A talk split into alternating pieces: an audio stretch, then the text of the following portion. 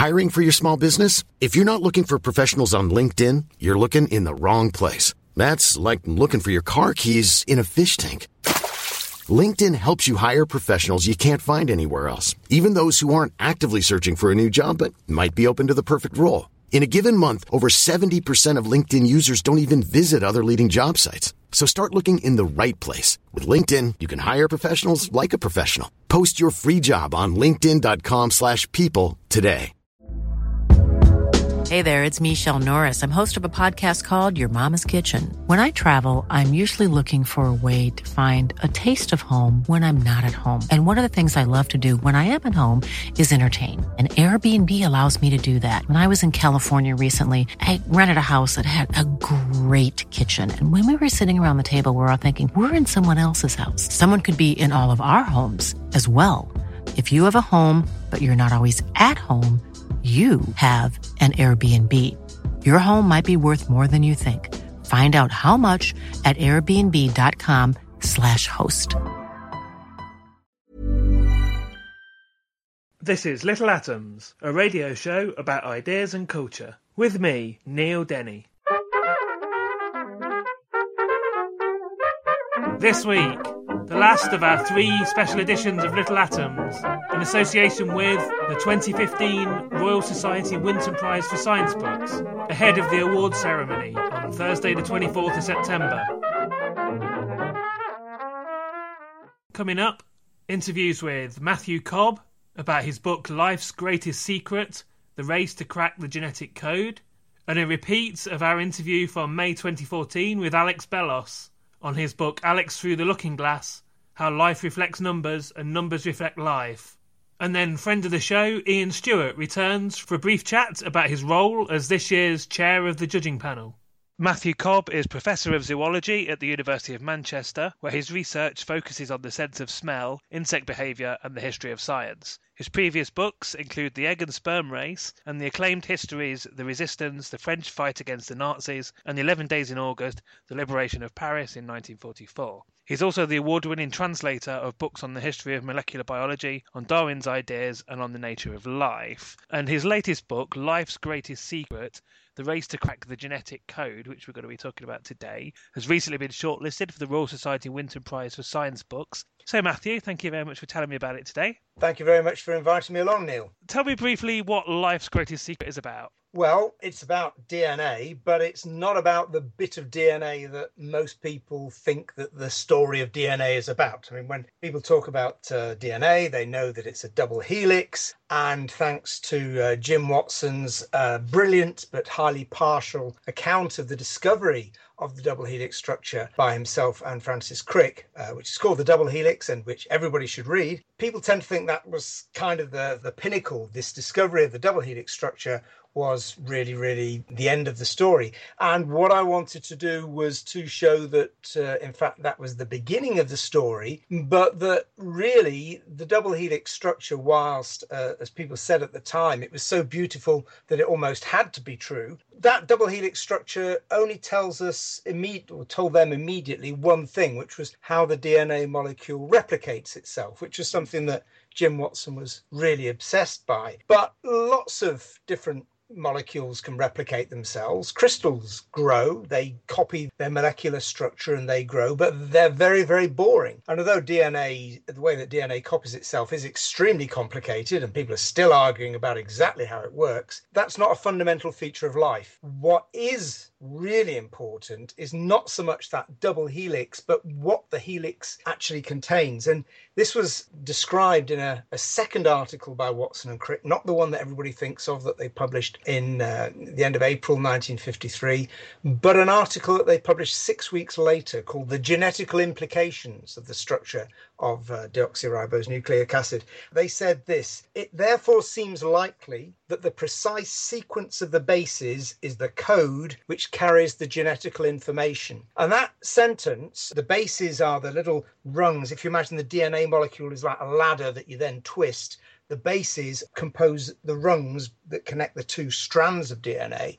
And it's the sequence, the order in which those rungs occur on the molecule that is the significant bit. And this idea that Watson and Crick came up with, almost certainly the, the work of uh, Crick, actually represents the whole of modern biology. That's the moment when it all changes, when, for a start, everybody accepts that there is such a thing as a genetic code, that this code is contained in the sequence of bases, and ultimately, therefore, the idea that you can manipulate it, which is obviously what we do a great deal of these days. And finally, and most intriguingly, the idea of what they actually contain. They contain this stuff called information, genetical information. That idea, genetical information, those words had never been uttered before. Nobody had ever said them. It's the first time they appear in print, and they just it's kind of obvious. Yes, this must be it. Something like those words are said every day in schoolrooms and in university lecture theatres all over the world as we explain what's in genes. So, what I wanted to do was to see where those ideas came from and then what happened to them after they had been uttered and let loose into the scientific community, how people cracked the genetic code and what the consequences of that were. We'll come back to some of those points as we go along, but that sentence of Crick's that you just described. Now, we know how science works. Somebody comes up with a you know a new idea, a new hypothesis. Everybody poo poos it for a bit. People test it. It takes ages for things to get accepted usually. But you describe in the book how remarkable as that sentence was, it was obviously right to everybody, and everybody just suddenly went along with it. Yeah, that's absolutely right. The, so in a way, it's not it's not so much a specific hypothesis, but what they're doing, although it is very precise, what they're actually doing here is, in a way, they're kind of condensing the zeitgeist. These ideas were floating around in, in science and culture, and the idea of code, information, sequence, each of them in the previous uh, up to 10 years had emerged from various strands of the scientific community and were beginning to be applied. And they then kind of condensed them all into this kind of immediate ball of this singularity of genetics that was just so blindingly obvious and useful as a way of thinking that everybody basically uh, it virtually overnight. I've never seen any criticism of this idea. Indeed, the only criticism of the idea of genetic information has come over about the last 10 years when philosophers of biology have got rather cross about it and said there it either it does or doesn't exist. But biologists have never worried about it because the power of this metaphor is primarily a metaphor, although it had its origins in very precise uh, mathematical concepts of information. The power of this metaphor is such that it enables us to think about what genes are, what they contain, what they do, what exactly is being transmitted down the generations, that it is so powerful that there's, there's no reason to question it. Let's look at some of the steps leading up to it then. In fact, I want to go back further than, than the 10 years you've just described.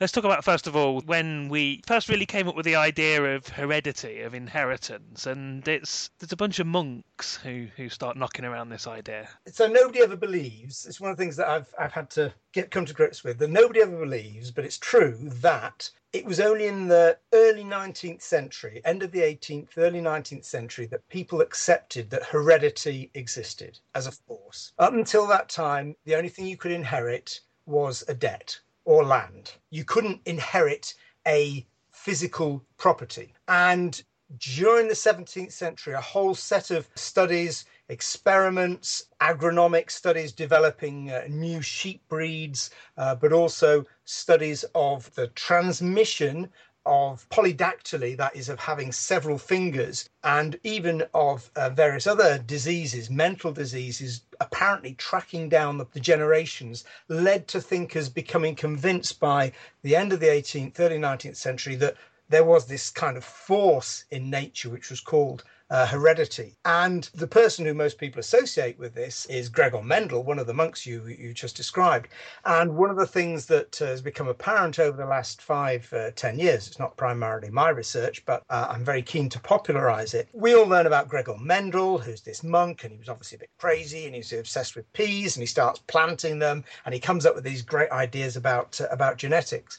And what we in fact now know is that yeah, Mendel was a very smart guy, extremely, but it wasn't actually his idea to start studying heredity. And in fact, this was something that was floating around in the time in the monastery to which he was recruited as a brilliant young man, a bit like uh, either a football team would bring in a player or university departments will buy in great scientists to increase their research capacity. Because the monastery uh, was both uh, in Brno, in uh, what is now the Czech Republic. What they wanted to do was to investigate the nature of heredity because the local sheep breeders uh, who bred for wool they wanted to imitate what the british had done for meat. Uh, is they bred a new breed of sheep that got to butchering weight much much quicker and therefore you could make more money out of it. Uh, these were called the uh, the leicester dishleys and uh, in one of the paradoxes of history by the 1970s they were an endangered breed Anyway, what the, the local sheep industry wanted to do was to try and understand how they could develop new breeds very quickly.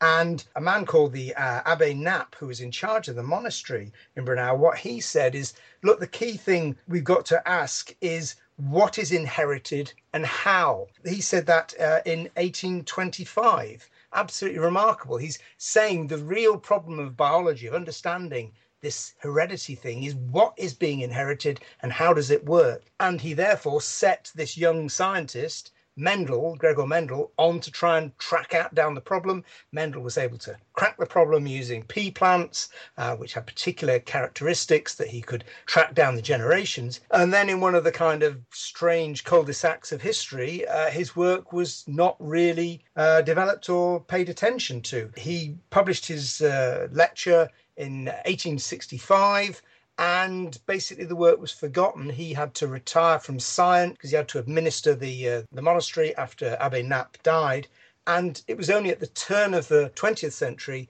that uh, his work was rediscovered and replicated separately by three people. And so 1900 is the rediscovery of Mendel's work, but it's also the beginning of the century of genetics. And it's also rough around this time as well that, you know, you just mentioned the, the century of genetics. It's it's the beginning of when we actually, the concept of genes and the, the discovery of chromosomes as well is sort of happening around this time. Yeah, so chromosomes, uh, again, quite interesting. Chromosomes, we, that's where genes are now. We, we don't forget the word gene hadn't been, uh, it was only invented in about 1909, maybe a little bit earlier, but it was invented after the rediscovery of Mendel's work, what people had noticed was that the chromosomes, these structures inside cells, seemed to be doubling up and then splitting as a cell divided. They would double up and then split into the two daughter cells. The only reason these could be observed was because of the development of new dyes. Um, which were initially developed for clothing industry but were then applied to science and in fact, the word chromosome means colored body because the mixture of DNA that, and proteins that uh, chromosomes are made of happens to take up some stains. And so once you were able to pour this stuff onto your cell and look at it down a microscope, you could actually see this strange ballet taking place under your eyes. So people began to think there was something going on in chromosomes. And then when the idea of genes were posited, there there's a lot of evidence fairly quickly, and especially through developing science of genetics in uh, in Columbia University in America on Drosophila, where it was actually shown that different eye colors and different wing shapes uh, and so on actually seemed to go with different bands on the chromosome that you could see down the microscope and you could actually track a particular shape on the chromosome seemed to be associated with a particular eye color. And this led to the general assumption by about the 1920s everybody accepted that genes were on chromosomes. But what genes were nobody knew. Some people thought they were like a particle, like a thing, a physical thing. Other people said, well, maybe they're the amount of something. Maybe it's some kind of fluctuating quantity. Others said, well, we don't know, we don't care, because all we're interested in is what genes do. So it seems very bizarre to us now that people weren't terribly interested. But in general, people were not obsessed with this topic in the 1930s. What the general assumption was, but it was no by no means universal, was that uh, genes were made of proteins. The reason for this being that genes do an awful lot of things, and so if they had a, a physical basis, then that physical basis had to be equally varied and proteins, which make up a bit of chromosomes, are amazingly varied. They do all sorts of things. So people kind of assumed that that's what uh, proteins uh, did. Proteins were genes. This was reinforced by the fact that the first uh, virus to be crystallized, its composition to be identified in the 1930s, was identified as being uh, a protein. This was, in fact, completely wrong. And it was because there are very small amounts of RNA in the sample that led them to suggest that it was a protein, when in fact it wasn't at all. It was actually a virus made of RNA. But this illustrated the problem that people had in trying to grapple with the nature of these very, very small molecular structures at a time when they didn't really have the tools. I'm Gaia Vince, and you're listening to Little Atoms, a radio show about ideas and culture.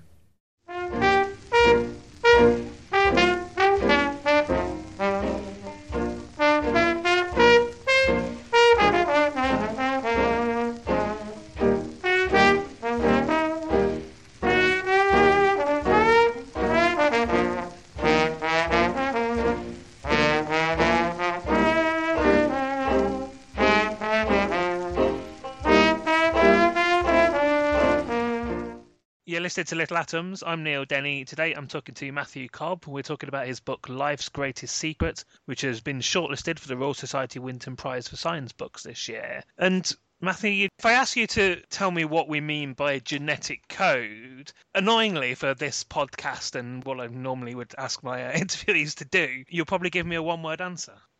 Yes, I would. It's the word I've been uh, not not used so far, uh, and that word is information. Part of the, the, the difficulty in writing the book or talking about it is I've kind of given myself this very strict rule of not using words until they were invented or came into common use. And part of the reason for that is that it makes it more of a surprise when you the reader realizes that there's this new word. And above all, it shows the power of ideas in changing the ways that scientists can think because words enable us to manipulate concepts in new ways. And this idea of information, this concept was emerging in 1942, 1943. There were two mathematicians uh, in America, Claude Shannon and Norbert Wiener, who were both working on anti aircraft guns as part of the war effort. They were trying to work out how to predict where an aircraft would be so that you could fire your shell at it and destroy it. And uh, both of them, in different ways, came up with a concept of information as being involved in this kind of process. Uh, Shannon went on to develop this into a whole theory called communication theory, which is now generally known as information theory, which is how you get a message from a transmitter to a receiver and what kind of happens to it in the middle if there's a lot of noise and disruption and so on. And they both came up with math- mathematical measures of the information content of any message, any message at all. So, this idea of information rapidly moved out of this uh, kind of uh, high security wartime area of uh, building a better anti aircraft gun and entered the public domain. Both men wrote books. Uh, Shannon's uh, communication theory was published in 1948, it's still in print. Mathematicians and biologists read it, though it's pretty hard going. Norbert Wiener also wrote a book uh, which coined a, a very important term which is still being used today. Cybernetics, his book was called, and he was interested in the way that uh, information flows around systems and is used to control behavior in both machines and animals. And so all our words beginning with cyber, they all go back to uh, Norbert Wiener. He invented that term uh, in 1948. Both these books were discussed in the scientific community. There were conferences about the ideas in them and so on. So, this idea of information started to float around within the scientific community. So, by the end of the 1940s, people had started to think about the relevance of the sequence of the bases within DNA as evidence became clearer that DNA made up genes, people then said, well, what's actually the evidence that these four bases are present in equal levels? And the answer was there wasn't really much evidence at all. In fact, became increasingly apparent that the sequence they could genes could encode vast amounts of information by having different sequences of these bases. So by the end of the 1940s, early 1950s, you had the idea of sequence, you had the idea of code, and you had the idea of information, all being used in various ways. And it took uh, the genius of Crick, almost certainly, to kind of, as I said, to condense these ideas into this this kind of bombshell, which then changed the way that uh, we all thought. And we're at that point then where Watson and Crick, Rosalind Franklin, Maurice Wilkins, all in their you know various different ways, discover they. the you know double helix structure. Three of them win the, the Nobel Prize for it in '62. It's the the key turning point of modern biology and of my story. Um, what I want to say though is that this concept of, of sequence variability and information, which Crick kind of brilliantly realizes Rosalind Franklin also realized. The difference being that she was working on her own because life was so awful at uh, King's College, uh, London, where uh, Maurice Wilkins was also working, she decided at the beginning of 1953 to abandon her work on DNA and go to Birkbeck and start working on RNA. So she was kind of winding things up at the beginning of 1953. She's working on her own. Uh, she no longer has a PhD student working with her. So she's simply on her own, trying to do this amazingly complicated mathematics. Because most people, like me, I guess, imagine, oh, double helix, it's just a matter of two, you've just got to have a concept of these two twisty molecules and it'll all make sense. And we've been kind of led along that line by what Jim Watson says in uh, The Double Helix about how he sees this photograph, photograph 51, which uh, has got these blobs on it, and he immediately realizes that it must be a double helix. Well, that's not actually true. Uh, despite the play that's about to come on in uh, in, in London with Nicole Kidman, uh, that photograph did not have that significance because to make the double helix model, what Watson and Crick spent the early months of 1953 trying to do is they needed very precise numbers, not an idea. They needed very precise numbers about the molecular angles and the relationship of the atoms in this molecule. They obtained that from a Medical Research Council report which contained some data of Rosalind Franklin This wasn't a, a, secret report, and there was nothing underhand about the way they obtained it.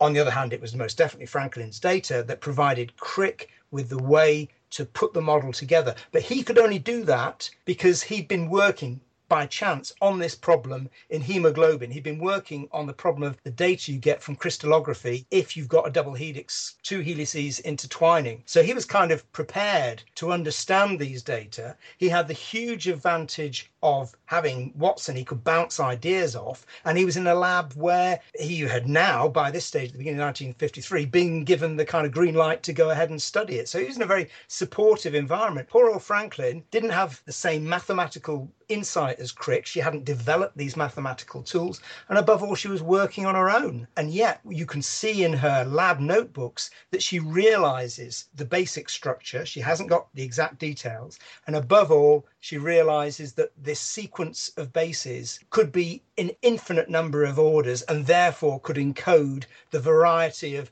behaviors of genes, all the various things that genes do. So the subtitle of the book, "The Race to Crack the Genetic Code," as you sort of explained at the beginning of the interview, is really the story of what happens after that discovery. So I wanted you to talk about some of the lesser to the public, well-known people that you write about in the book. Before we do that, just briefly explain to us what the central dogma what that is. Okay, well, if I can, can I just go back a bit further before that? So, Watson and Crick published their two articles in 1953. The first one everybody knows about, double helix structure, accompanied by articles by Franklin and Wilkins. Then, six weeks later, they published this second article, which I'm obsessed about, but which an awful lot of people haven't read, but which they talk about genetic information. And they then assumed that would be that. They were both going to America to carry on doing postdocs. Crick had finally got his PhD at the age of uh, whatever he was, 37 or something, and he was now going to go to uh, America to do a postdoc. And just before they leave, they get this very weird letter from uh, an American cosmologist called George Gamow, written in huge block letters, green ink, the kind of thing that normally you chuck in the bin. And even more bizarre, saying, Oh, really interesting article about the genetic code.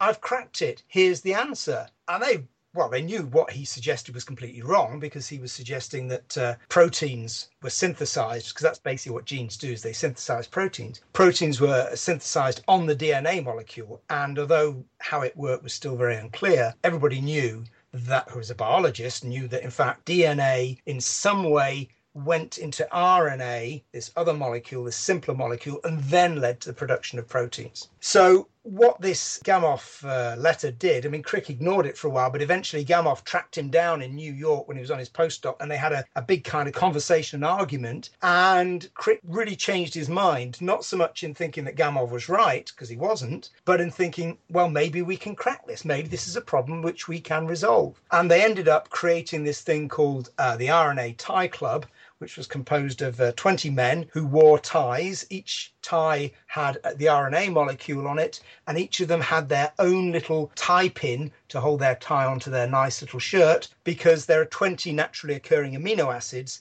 And the basic problem of what the genetic code was doing was how you got from a genetic information in the DNA molecule into a protein molecule, which is basically composed of strings of amino acids. So there are 20 naturally occurring amino acids, and in some way, there must be some bit of the bases, this sequence of bases in each sequence must correspond in some way to each of the 20 naturally occurring amino acids. So, one of the things this RNA Tie Club did was to send round informal documents, a bit like you'd have in an email list today, but this this involved letters you know, they actually had to type this stuff up onto uh, that very thin uh, airmail paper that we used to use and then send it round the world. This stuff went to South Africa, it went to Caltech in on the on the west coast, it went to Cambridge and so on. And they exchanged these documents. And one of the things that Crick worked on uh, he eventually called the central dogma, unfortunately, um, and gave it, I'll explain why it was unfortunate in a minute, and gave it uh, as a lecture in 1957. Then it was finally published in 1958. And this assertion or hypothesis really is that what he said is once information has got out of the DNA molecule into a protein, it can't get back in. Now, Crick was arguing this on the basis of what little we knew of the biochemistry at the time that when a protein is created, that protein can't affect the DNA sequence. And that argument, which he called it a dogma, and it's not a dogma because a dogma is something that you know to be true and cannot be changed. This was a hypothesis, in fact. And remarkably, despite um, a lot of very excited crowing, which happens about every 10 years, it remains completely intact. There is no known way by which a protein can affect the DNA sequence of your genes. It can affect the way your genes are expressed, but it can't actually affect the sequence. I wanted to talk for a moment about one of the, I think he's one of the heroes of your book. He's someone else who's working on the outside of the establishment, really, and, and is working on the, the sort of race to crack the genetic code, and that's Marshall Nirenberg. Yeah, Nirenberg. Nirenberg was uh, quite an amazing man because he was a complete outsider. He'd applied to he did a, an MSc in caddisfly biology, so he's a naturalist at uh, at heart, and then started doing biochemistry PhD. It wasn't particularly brilliant. Tried to go and do a postdoc with Crick and also in Paris with Jacob and Monod, who these are the great powerhouses of uh, molecular biology in the late 1950s, and he was ignored. They didn't want him and he managed to get a job working in the National Institutes of Arthritis and Metabolic Diseases, I think it was called, which was in Bethesda outside uh, Washington. This was a bit of a backwater in one respect, in that, you know, he wasn't in one of these great powerhouses. But he became increasingly obsessed with the idea of using the recently developed techniques for getting protein synthesis to take place in a test tube. So basically, you got all the bits from a bacterium, chuck them into a test tube, and you could get the cell if you were get the test tube if you were clever enough to actually start producing proteins. He decided that if he could get some artificial RNA, which was increasingly thought to be the kind of some way connected with DNA. It was still very unclear, but as I said, DNA had in some way transmitted its information to RNA, which in some way then created, helped create the protein. If he could use an artificial RNA, he could actually persuade this test tube mixture of gubbins to produce a protein. And if he knew what the sequence of the RNA molecule was, then he could find out what the amino acid that that RNA sequence produced.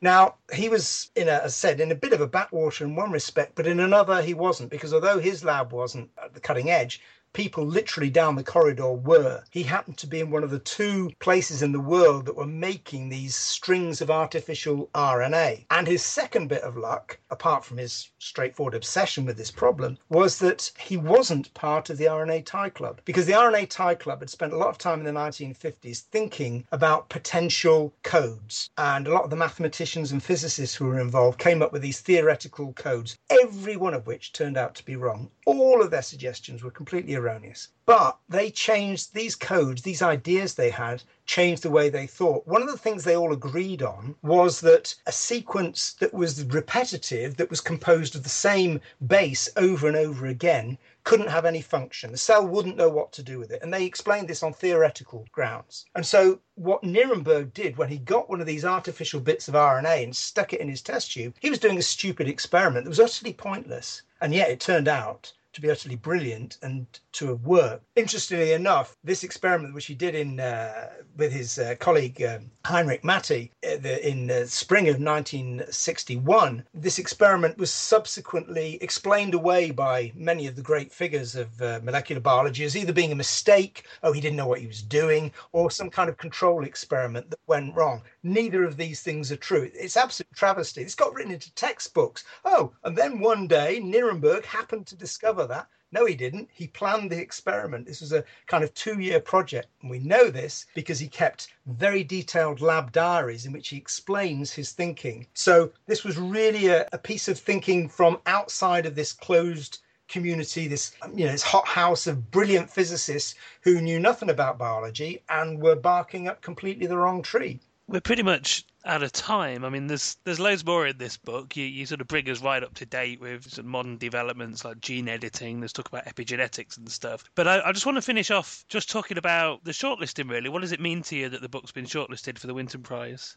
Well, it's absolutely fantastic. I'm absolutely over the moon. Yeah, what an honour. There are five other brilliant books on the shortlist. I've been shortlisted to be put amongst them is absolutely fantastic. I was uh, really quite amazed. I was stuck in a traffic jam uh, on the way to my niece's wedding when I got the, the text from my publisher, and it was brilliant news. It made the traffic jam quite acceptable. Uh, yeah, what a great privilege, and I hope we're all going to have a good time on the evening of the 24th of September, which is when they announce the final result, and who knows? So I've been talking to Matthew Cobb. We've been talking about his book Life's Greatest Secret: The Race to Crack the Genetic Code, which is out now from Profile Books. Matthew, thank you so much for telling me about it. You're very welcome, Neil.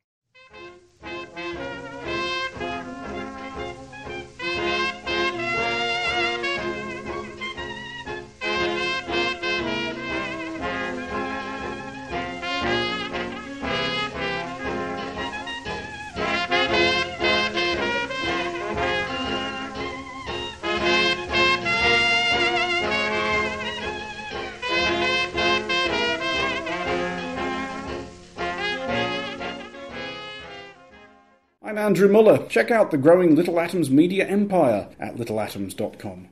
Alex Bellos is a best-selling author of Alex's Adventures in Numberland, which was shortlisted for the BBC Samuel Johnson Prize. He blogs about maths for The Guardian, and he has worked for the paper in London and Rio de Janeiro as its unusually numerate foreign correspondent. He is a curator in residence at the Science Museum and has a degree in mathematics and philosophy from the University of Oxford. And his latest book is Alex Through the Looking Glass How Life Reflects Numbers and Numbers Reflect Life. So, Alex, welcome back to Little Atoms, first of all. Great to be back. So the last time you were on the show, we talked about Alex's adventures in Numberland. So this book, what's this book about, and how does it relate to that first book?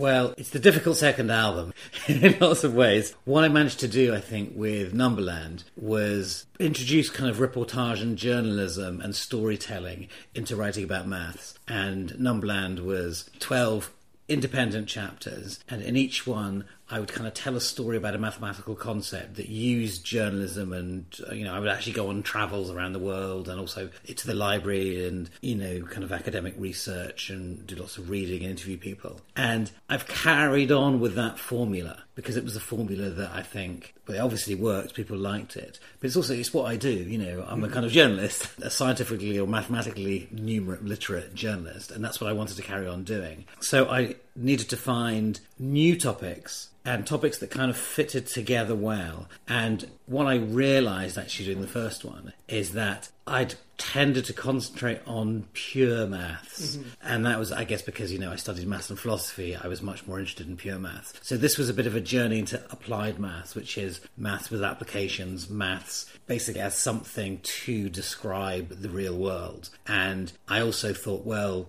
originally it had come up in a kind of different context, which was this idea of kind of favourite numbers. And then mm-hmm. I realised that favourite numbers are actually, it's not an application of the world, but it's a kind of consequence on us of mathematics. And so I got this kind of bivalence thing going on. It's how we affect the world using maths, but how the kind of world affects us, how mm-hmm. numbers affect us. So even though it's really just the first chapter about the whole psychological responses, yeah. it feels that there are there are kind of two sides, and hopefully the book hangs together as a book. And definitely, it sounds like it's the sequel, Alex Through the Looking Glass, to Alex's Adventure in the Numberland. But it's it's more of a companion volume. It's something that I think you can definitely read first. It sits alone, and if anything, it's Book one is pure maths done through reportage. Book two is applied maths done through reportage. So, as you've already mentioned, it starts with this project where you, you set out to. Well, I guess let's talk about the concept of, of favourite numbers or Yeah. lucky numbers first, because I don't have one. I never really have had one. I guess when I was a kid, perhaps I would say two, because that's the day that my birthday is, and perhaps I'd choose that number. Ryan Reynolds here from Mint Mobile. With the price of just about everything going up during inflation, we thought we'd bring our prices down. So to help us, we brought in a reverse auctioneer, which is apparently a thing. Mint Mobile unlimited premium wireless. Ready to get 30, 30, bit to get 30, bit to get 20, 20, 20, bit to get 20, 20, bit to get 15, 15, 15, 15 just 15 bucks a month. So, Give it a try at mintmobile.com slash switch. $45 upfront for three months plus taxes and fees. Promo rate for new customers for limited time. Unlimited more than 40 gigabytes per month. Slows. Full terms at mintmobile.com. Hey there, it's Michelle Norris. I'm host of a podcast called Your Mama's Kitchen. When I travel, I'm usually looking for a way to find a taste of home when I'm not at home. And one of the things I love to do when I am at home is entertain. And Airbnb allows me to do that. When I was in California recently, I rented a house that had a great kitchen. And when we were sitting around the table, we're all thinking, we're in someone else's house. Someone could be in all of our homes as well. If you have a home, but you're not always at home, you have an Airbnb. Your home might be worth more than you think. Find out how much at airbnb.com/slash host. Hey, it's Paige DeSorbo from Giggly Squad. High quality fashion without the price tag. Say hello to Quince. I'm snagging high-end essentials like cozy cashmere sweaters, sleek leather jackets, fine jewelry, and so much more. With Quince being 50 to 80% less than similar brands. And they partner with factories that prioritize safe, ethical, and responsible manufacturing. I love that. Luxury quality within reach. Go to quince.com slash style to get free shipping and 365 day returns on your next order. Quince.com slash style. Not that I would, but if I was picking lottery numbers, I might stick a two in there or something. But, you know, I don't have a particularly favourite number. And you mentioned yourself, you didn't either. And so it is quite surprising to discover that a lot of people do. Yeah, I mean that that was my way in. Giving talks after Numberland came out, I would always, you know, any questions at the end of a talk, and someone would always be sitting there, you know, on the front row with their hand straight up. So, what's your favourite number? And as I said, I don't have a favourite number. I just thought this was idiotic, and it was just a way of kind of trivialising the issue. Until I started to think, well, so many people are asking me this. Do they have favourite numbers? And so when I would ask back, and people gave considered responses. This is grown up people. You know, I would ask the entire audience, well, who here has a favourite number? And usually between about a third to two thirds of an audience would put up their hand. And actually, irrespective of whether I was talking to, you know, PhDs or children, on average, one in two, 50% of people, I think, will have a favourite number. And this, I thought, was fascinating because surely you grow out of favourite things. And also, how can any number be favourite over any other? It's kind of less about the numbers, but it's more about us as humans. As I looked into it, I realised that it is actually quite a lot to do with the numbers. You know, you said mm-hmm. that you thought two because you're born on the second. Well, it's true. The most common reason for having a favourite number, that's the day you were born on. But given that that's the case, there are certain days that you can be born on that are just not popular as favourite numbers. Mm-hmm. So if you're born on the 25th or the 30th of a month, no way you're going to choose 25 or 30 as a favourite number. Yet, if you're born on the 7th or the 13th, definitely the 13th, you will choose that as your favourite number. I should explain now where I got this data from. So once I got interested by this idea that, you know, whenever I would ask people, do you have a favourite number? And, you know, one and two would give a serious considered response. I thought, well, why don't I have, try and do a sort of global survey. So I set up an online survey on the site favouritenumber.net. Now that's got all the results on it. And all I was asking was just, do you have a favourite number? And then why? So I got, in the end, over 40,000 responses from around the world. I've got quantitative results, which is, you know, seven is the most popular number, and then three next, then eight next. And also have qualitative stuff, which is the descriptions. Mm-hmm. And actually, to me, the qualitative stuff is a bit more interesting because with the quantitative stuff, you can't really take it overly seriously. It's a bit of fun that leads us to some interesting discoveries. But, but actually, just interrupt you there because you, you, I mean, you said that this it is about the, the, the psychology of the numbers, really. But but you can see patterns. There is some maths there when you look at those responses because Definitely, clearly, uh, definitely. there are certain numbers, as you mentioned, that occur again and again and again, and then there's a pattern. Yeah, yeah. The responses taken as a whole are remarkably coherent. And I think when I said not to trust it so much, is that the actual percentages maybe can't be totally trusted because who entered my survey, it wasn't, you know, there was no control group, it wasn't. uh, You know, randomly sampled. It was basically people who found out about it and who felt passionate about it. So, amongst people who feel passionately about favourite numbers, you can definitely say that about ten percent like 7 which is the most popular one. And seven, you know, it then got me thinking: why is seven interesting? Why historically are there more sevens around in you know old ancient stories and myths? And I thought, well, what's what's the most ancient writing that we have? And it's um, cuneiform on Babylonian clay tablets. So I called up Princeton University and spoke to you know the world expert who'd read more cuneiform clay tablets than anyone else. And I just said, you know.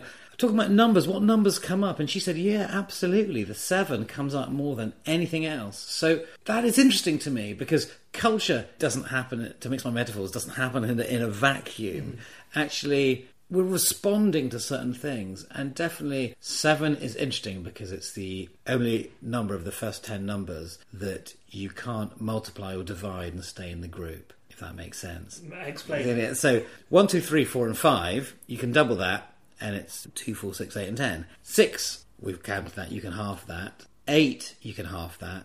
Nine, you can divide it by three. Ten, you can half it. But seven, you can't divide it by anything, and you can't multiply it by anything, and stay within the group. So it is, it kind of feels unique. And I think that I say I have no favourite number, and it's totally true. But once I started to think about this, I thought, do you know what? I actually have emotional responses to numbers. I kind of feel that numbers have personalities. I couldn't really put my finger on it, but odd numbers do feel a bit different to even numbers. Round numbers, one is responding in a human way, in a non strict, dispassionate, objective way. There is something subjective there.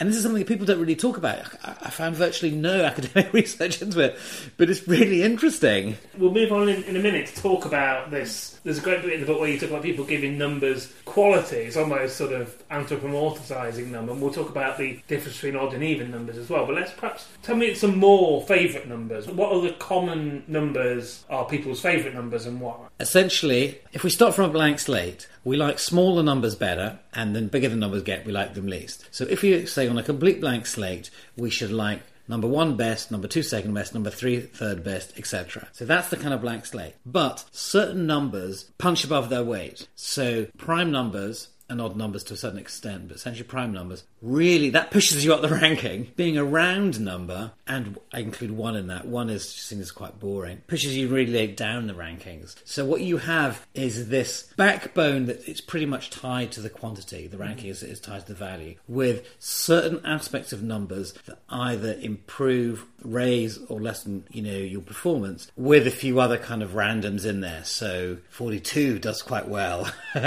pi does quite well, 69 does quite well. You know, things that have other cultural connotations. Mm-hmm. But this is, you know, it really is quite coherent. And I myself have reasons for why this might be. You know, I think that we like prime numbers, we like odd numbers because they're harder for the brain. They're harder to process, so they stay on our brains a bit longer, and we there's more space and more time to invest them with stories. And if you have a number like, say, four, six, or eight, or ten, you can divide them, you can sort of play around with them. Whereas if you've got a number like seven or eleven, there's nothing you can do with it. It just stays there. It's kind of more deeply rooted, mm-hmm. and so it feels more like I guess it was embarrassed saying these things because you know I like the objective, but like like you could trust it better. Mm-hmm. That it's more loyal, and people once you start to think about it, you do actually find yourself using adjectives that you would normally use for a human being. You know, rather than a number. But actually, they make sense, and I think that you understand what I say when I say mm. that seven and eleven is stronger and it's more loyal. That is weird because I had never thought that of numbers before, really. And then when I read down the list that you provided a number of responses to numbers of, and often wildly contradictory descriptions of, of what people Yeah. thought of numbers, they all did. You go, yeah, that sort of makes sense. Yeah, yeah, I sort of agree with that. Yeah, I can see why people would think those things. Definitely. Yeah, yeah, and I think that I mean that comes with the whole idea of gender Mhm. also, which is that the last thing I would have thought, and I would have never taken anyone seriously had they said yes, numbers have gender. But actually, once you look at it, you notice that people do respond and give numbers a gender. And once you have looked at all the arguments, read the history, and seen the data, you start to think it kind of makes sense. it does kind of make sense. So the way that I got interested is that in the qualitative data of the favourite number survey, I noticed that people that chose different numbers used different adjectives to describe the way they like them. So the number one, for example, was always strong and independent and unique, quite male characteristics. And two was fragile, pretty, flexible, quite feminine characteristics. And I thought, maybe in our kind of collective ideas of what numbers are, there is a bit of gender. And then when I started reading of kind of the history of math, you know, you find out that the very first words in Babylonian times that were used for numbers, one, phallus. That's the word. It's the same word. Two, woman. And then, you know, you talk about the Pythagoreans, so the kind of the Pythagoras and his kind of maths cult of about 800 BC. They had this view that odd numbers were male and even numbers were female. And this uncontroversial for pretty much all of antiquity and actually kind of embraced in the great monotheistic religions that, you know, one is Adam, two is Eve. Mm-hmm. And this then gets interpreted in various sort of mystical ways. And so one also in the odd numbers become lucky, fortunate, a bit more mystical, two a bit blander, a bit secondary. Mm-hmm. And different cultures around the world have different takes on numbers. So, so you know, particularly Eastern cultures have a lot of lucky numbers, threes and sevens. And also, but I mean, seven. You've already mentioned seven being the most popular favourite number, Yeah. and, and lucky number.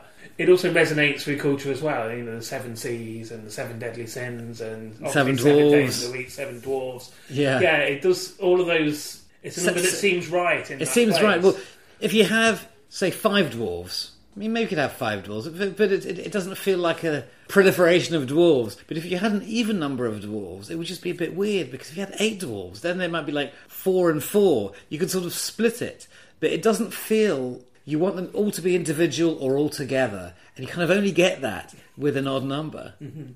In fact, I hadn't thought about it before. I wonder if that's why lots of um, team sports have odd numbers. You know, eleven in Mm. football, fifteen in rugby. Maybe there's there's something in that. Five and five aside. You know,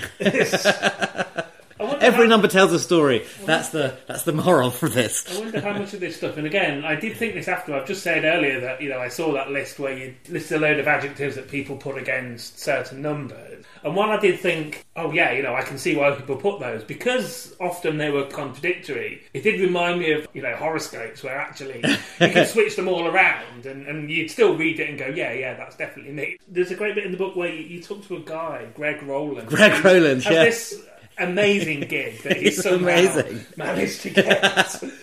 he basically advises companies on on the symbolism of numbers. In fact, I know Greg from university. I didn't know him particularly well, but he was kind of I knew of him, and he was always the kind of guy who loved sort of semiotics, well, Mhm. semiotics of everything, which is the, the, the cultural symbols that you have. And then he went on to form his own company. And now the job of semiotician is not so controversial. It's kind of a Mhm. branding. Essentially, what it is, it's branding without focus groups. Yeah. Okay, so usually advertising it wants to know what people think, so it goes and asks people. When you go to ask people like Greg, he tells you what people think based on cultural symbols, so on what movies might say. So it's cultural analysis, um, what books might say, what art has said, and he works for many like of the world's top companies and has advise them on their like ad campaigns. And so I went to see him and I said, "Have you also done numbers?" And he said he doesn't do numbers like just numbers. That doesn't exist. Mm-hmm. But numbers have their own symbols and they do have their own semiotics. And he has worked for companies that have numbers, and that he would tell me exactly how that number works and what it kind of says within a culture. So on the one hand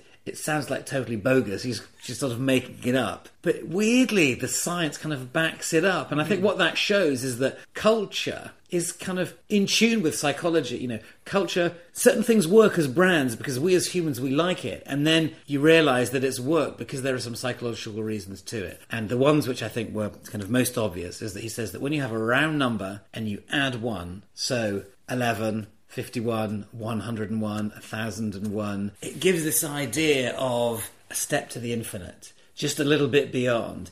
And it's kind of true. So what? 2001 Space Oddity. It's like it's not it's not 2000. It's a little bit more. Mm-hmm. You know, 1001. What's it? 1001 Nights. You know, Arabian mm-hmm. Nights. Mm-hmm. um, you've got 101 Dalmatians. You know, you've got so many things in culture where you know, and George Orwell Room 101, that's the torture room. Subconsciously, you think, I want the number to express something. And numbers do express stories. And I think he really hits the nail on the head. And, you know, he, he's saying that he did work for KFC, and KFC classically have, you know, Colonel Sanders' original recipe of 11 herbs and spices. And he says that, that whether or not he really did have 11 herbs and spices, or the branding person who decided that, it works brilliantly well because 11 gives the idea of just one more than the round number. It's a bit more edgy, it's a bit more exciting. But it really is. You know, the gag, it's the spinal tap gag, you let's turn the amps up to 11. You know, that's funny, but it's funny because it's sort of true.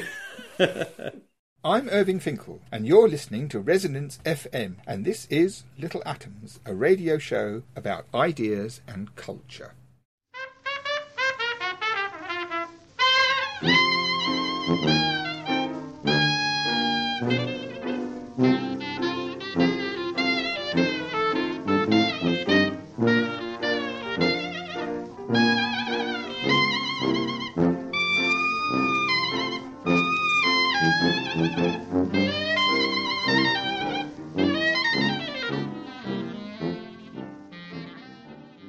You're listening to Little Atoms. I'm Neil Denny, and this week I'm talking to Alex Bellos. We're talking about his book, Alex Through the Looking Glass How Life Reflects Numbers and Numbers Reflect Life. And Alex, in this second part, I want to introduce a man called Frank Benford. So, Frank Benford wasn't even a mathematician, he was a physicist at the General Electric Company in New York who discovered, well, he really rediscovered in 1938 a phenomenon that Simon Newcomb, the Canadian American astronomer, had discovered about 50 years previously, which is that you didn't have calculators then, you used log tables. And they noticed that in log tables, pages that were the logs of one was really, you know, it was really used. It was smudgy. There were rips in it. The page that was the logs of nine was virtually untouched. And at first you could think, well, that's because maybe one's at the beginning of the book um, as you go through, but obviously you don't read log tables like a book. Newcomb and then Benford realised, you know what? This is because we're dealing with numbers that begin with a 1 more than we're dealing with numbers that begin with a 2, more than that we're dealing with numbers that begin with a 3, all the way down to 9. And they conjectured that actually numbers that rise naturally in the world have this distribution which is called Benford's law after Benford because he became really obsessed with it because he then started to look at data sets and see if it was true. And he looked at sports scores he looked at data about rivers he looked at physical constants he looked at financial data and he found out that it pretty much was numbers beginning with a 1 about 30% numbers beginning with a 2 about 17.5% all the way down and numbers beginning with a 9 4.5%. So when you say numbers beginning with, that is the leftmost digit when written as in decimal. Mm-hmm. So if you have 5321.064, that's 5 because it starts 5321. Then if you have 0.000032, that's a 3. Mm-hmm. So you eliminate the 0 and it's basically the first one. And this works kind of only works when you use lots of powers of 10, so you've got to have a big spread. If it's just looking at a data set which is say ages of humans, mm-hmm. ages of adults is going to be between 18 and 100. Mm-hmm. You're not going to find Benford's law applying. But if you do it on You know, a classic one is the sizes of towns and cities. You're going from the smallest hamlet, which has like five people, up to cities of 20 million. You've got the huge span and Benford's law. I mean, it's scary how accurate it is. You know, you do the graphs and you superimpose what the Benford's law, the perfect one is, and we get the actual figures. It's through using logarithms, and it's it's almost like exact. So it's remarkable. And although it's, this is when you first see this thing, it seems unbelievable and sort of counterintuitive. But once you've read a bit about it, it seems perhaps explicable when we're talking about you know human generated numbers like financial systems and, and things like that, and perhaps even like things like like cities. But as you just mentioned, this works for like natural phenomena and physical laws as well. Yeah, yeah, and there are certain things that when you you say when you first discover it, you think that's amazing, and you think, oh my god, it kind of it has to kind of be like that. So just say I look at my bank account and I've got you know things in there like little interest, which is point zero zero. and then I've got, you know, maybe payments of a few thousand pounds. So I've got quite a lot of spread of digits. It will be the case that Benford's law applies. So about 30% of the entries begin with a 1, down to 4.5% the entries begin with a 9. That's all in pounds. If I was to transfer this to any currency in the world, you know, euros or dollars or yens, every single individual digit would be different. But as a whole, there would always be about 30% would begin with a 1 all the way down to 4.5 with a 9. And at first you think, well, that's kind of amazing. How, that's ama- how does that work? And you think, well, that has to be the case because if there is a distribution, well, it has to work, you know, and it has to also work with if you're uh, measuring certain, you know, the lengths of rivers in kilometres, it then also has to work in miles. So Mhm. it's called what sort of scale, the scale invariance is something that it has to happen. And it's the only possible distribution that this is the case. That is scale invariant. That whatever set you have that conforms to it, if you multiply it by any factor, it maintains it. So, simple question, but it's probably an incredibly complicated answer. Why? Why does it work? I mean, again, in really ridiculously simple terms, is there just are there more numbers that begin with a one? Well, there are many levels of intuition. So the most obvious one is, let's say we're counting numbers from one upwards, and let's say we count from one to say twenty. By the time we get to twenty, half of the numbers begin with a one because mm-hmm. you know you got 10, 11, 12, etc. The numbers from one to twenty are always going to get more numbers that begin with a one than mm-hmm. begin with a two, and etc. And so that the higher that you get up, if you keep on counting, you know, you're never going to get more nines than eights, more eights than nine. You're only ever going to get more ones and twos, more twos than threes, etc. And so you think, all right, I kind of get it. But then, why is it the case that numbers only appear analogous to this idea of counting upwards? Because numbers don't necessarily happen like that. And when I went and asked Ted Hill, who was like the world expert on Benford's law, he just said, there is no intuitive explanation. That's like saying, why does Pythagoras' theorem work? It just does. you know, there are ways of proving why it is the case, mm-hmm. and his theorem says that if you select, if you have random data sets, and they can be of any distribution that you like, random data sets, and you select samples from them randomly, then the more samples you select from more data sets, you will get Benford's law. Mm-hmm. And I don't understand the proofs. It uses ergodic theory, which is a bit of kind of statistical physics that I don't understand because it's you know you'd only several years into a university degree would ever you, you would ever get it. So we can get a proof, and it's very complicated, but there isn't really an intuitive description why. Mhm. You actually in the book you test it yourself Yeah. using the Domesday book. Yeah, I thought that would be fun because the Domesday Book is essentially the first book of stats that there is. And yeah, I went and I got it out of the library, and it's kind of funny in what it is. It says in this town in Kent, I think it starts with, you know, this bloke has this amount of servants, this amount of ploughs, this amount of herring, and I was looking just at the numbers, just wanting and taking the first digits. And it's true that a lot more ones appear. That's often because they're really concerned with ploughs. And if you're going to have one, you're only going to need one plough mm. per homestead. But then it's interesting, you know, when does the first nine appear in the Domesday Book? It's pages and pages in. And by then you've already got a two and a three and a four. And you do see that, yes, the numbers are appearing, but one is more popular than two, two is more popular than three, etc., etc., etc. So this is it's an interesting trick. It's probably one of those things that you know people studying maths erroneously think will make them look good in the uh, in the student union bar or whatever. But um, what use is it?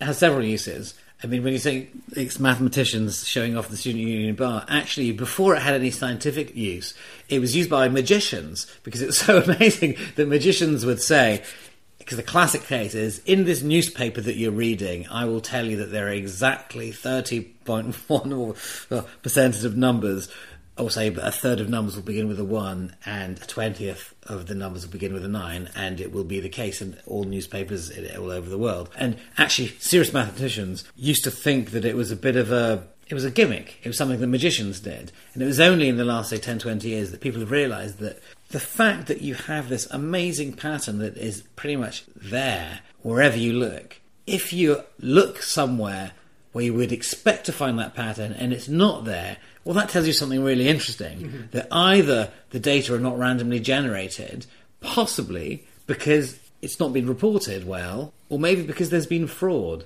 And so Benford's law is now used in uh, forensic financial um, investigations. You go into someone's account or you go into the sort of profit at loss ledger, and if it is not the case that 30% of numbers begin with a 1, then something is up. It could be that the company is in toothpicks and it bought a million toothpicks for 4p each. And then obviously you'd get a spike on 4.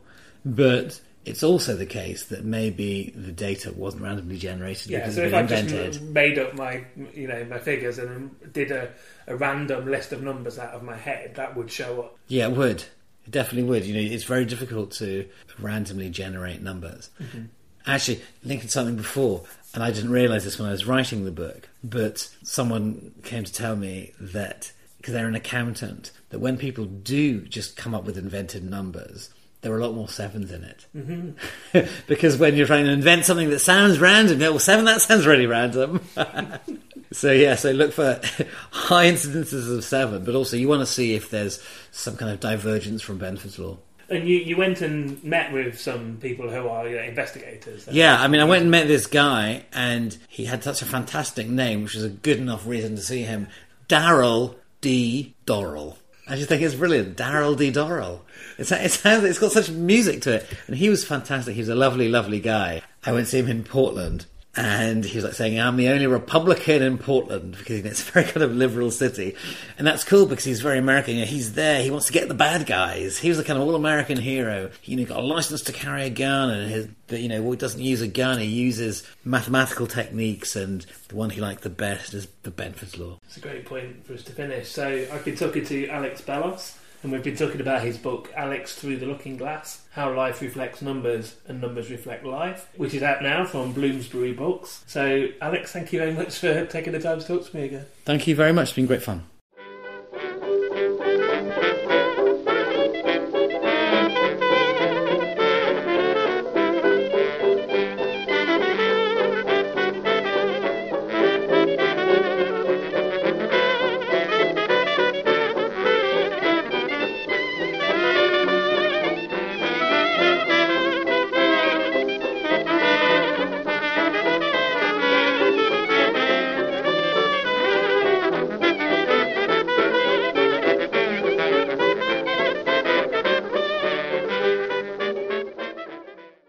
I'm Greg Jenner. You're listening to Resonance FM, and this is Little Atoms, a radio show about ideas and culture. Ian Stewart's recent books include 17 Equations That Changed the World, The Great Mathematical Problems, Professor Stewart's Casebook of Mathematical Mysteries, and Calculating the Cosmos. And he's also the co author with Terry Pratchett and Jack Cohen of the Science of Discworld series. And I'm talking to Ian today in his capacity as the chair of judges for this year's Royal Society Winton Prize for Science Books. So, Ian, welcome to Little Atoms again. Oh, it's nice to be back. So, yeah, you're the chair of judges this year. So, who else is on that panel with you? Okay, there's Sarah Waters, an award-winning author, um, Krishnan Guru-Murthy, Adam Rutherford, Jo Shien Ng, and Claire Armitstead. And so, what does the what what do you do as the chair of the judges? What's your role?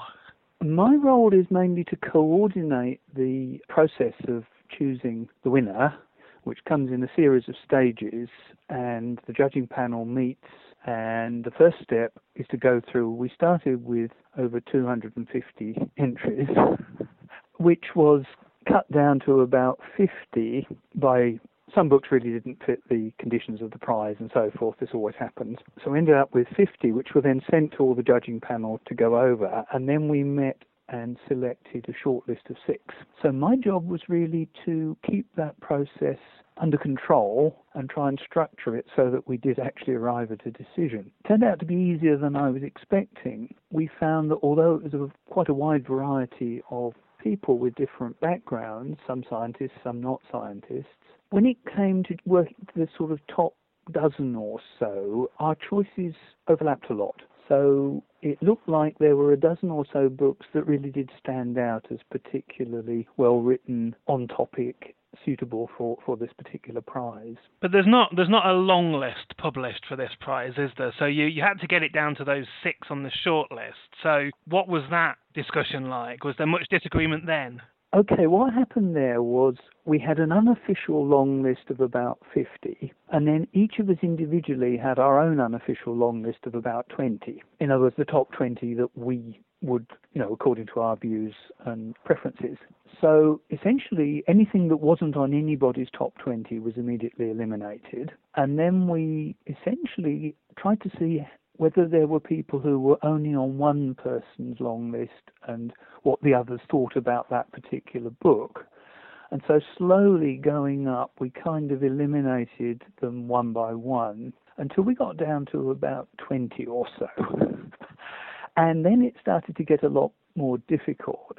You know, some of us particularly liked one particular book, some were not so keen on that book for whatever reason, but had another one they liked. So we went through all of that sort of surviving 20 one by one, discussing the book, uh, seeing how enthusiastic anybody was about it, getting one of the judges to make the case for that book, if you like. And out of that emerged a consensus of about 10, which we felt between us were where we were going to get our six shortlist from.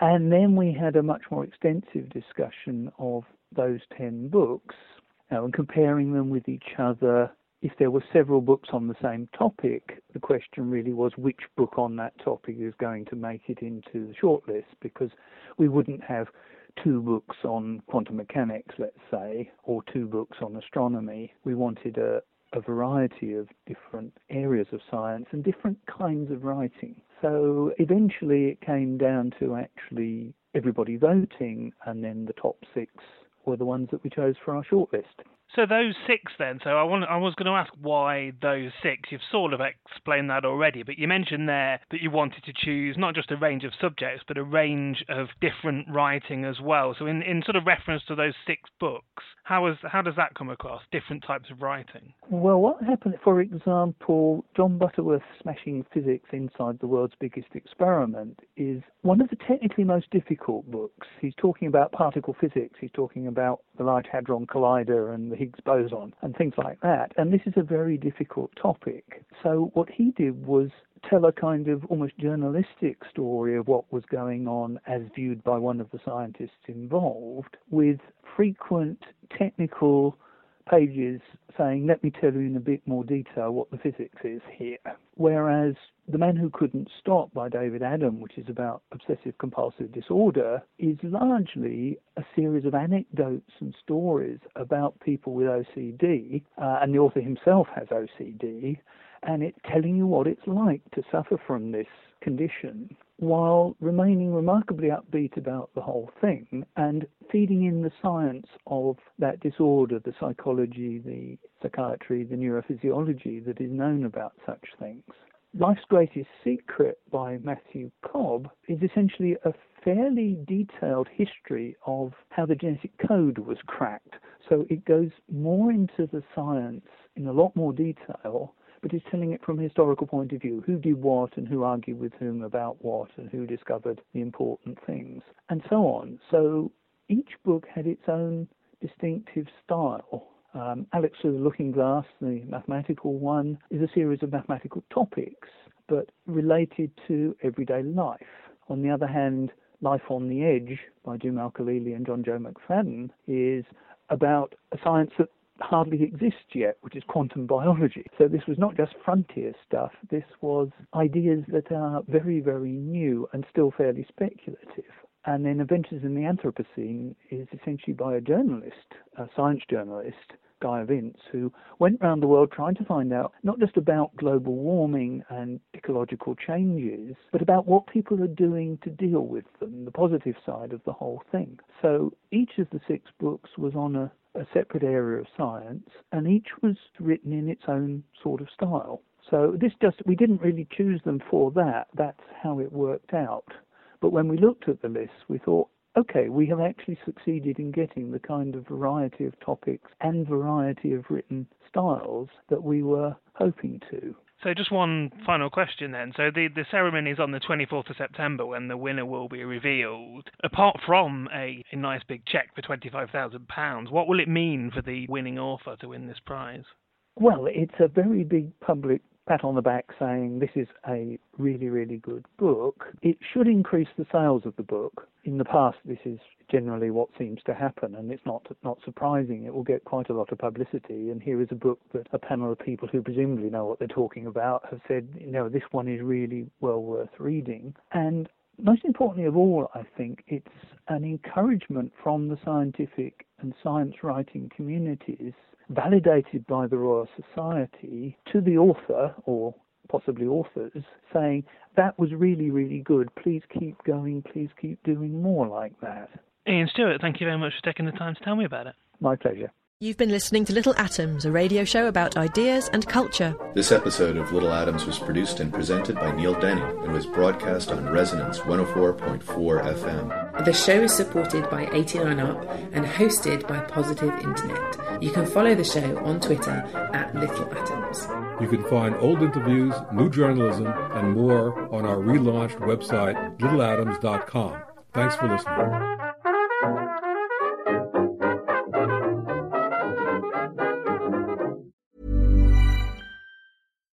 Hi, I'm Daniel, founder of Pretty Litter. Cats and cat owners deserve better than any old fashioned litter. That's why I teamed up with scientists and veterinarians to create Pretty Litter. Its innovative crystal formula has superior odor control and weighs up to 80% less than clay litter. Pretty Litter even monitors health by changing colors to help detect early signs of potential illness. It's the world's smartest kitty litter. Go to prettylitter.com and use code ACAST for 20% off your first order and a free cat toy. Terms and conditions apply. See site for details. Planning for your next trip? Elevate your travel style with Quince. Quince has all the jet setting essentials you'll want for your next getaway, like European linen, premium luggage options, buttery soft Italian leather bags, and so much more. And is all priced at 50 to 80% less than similar brands.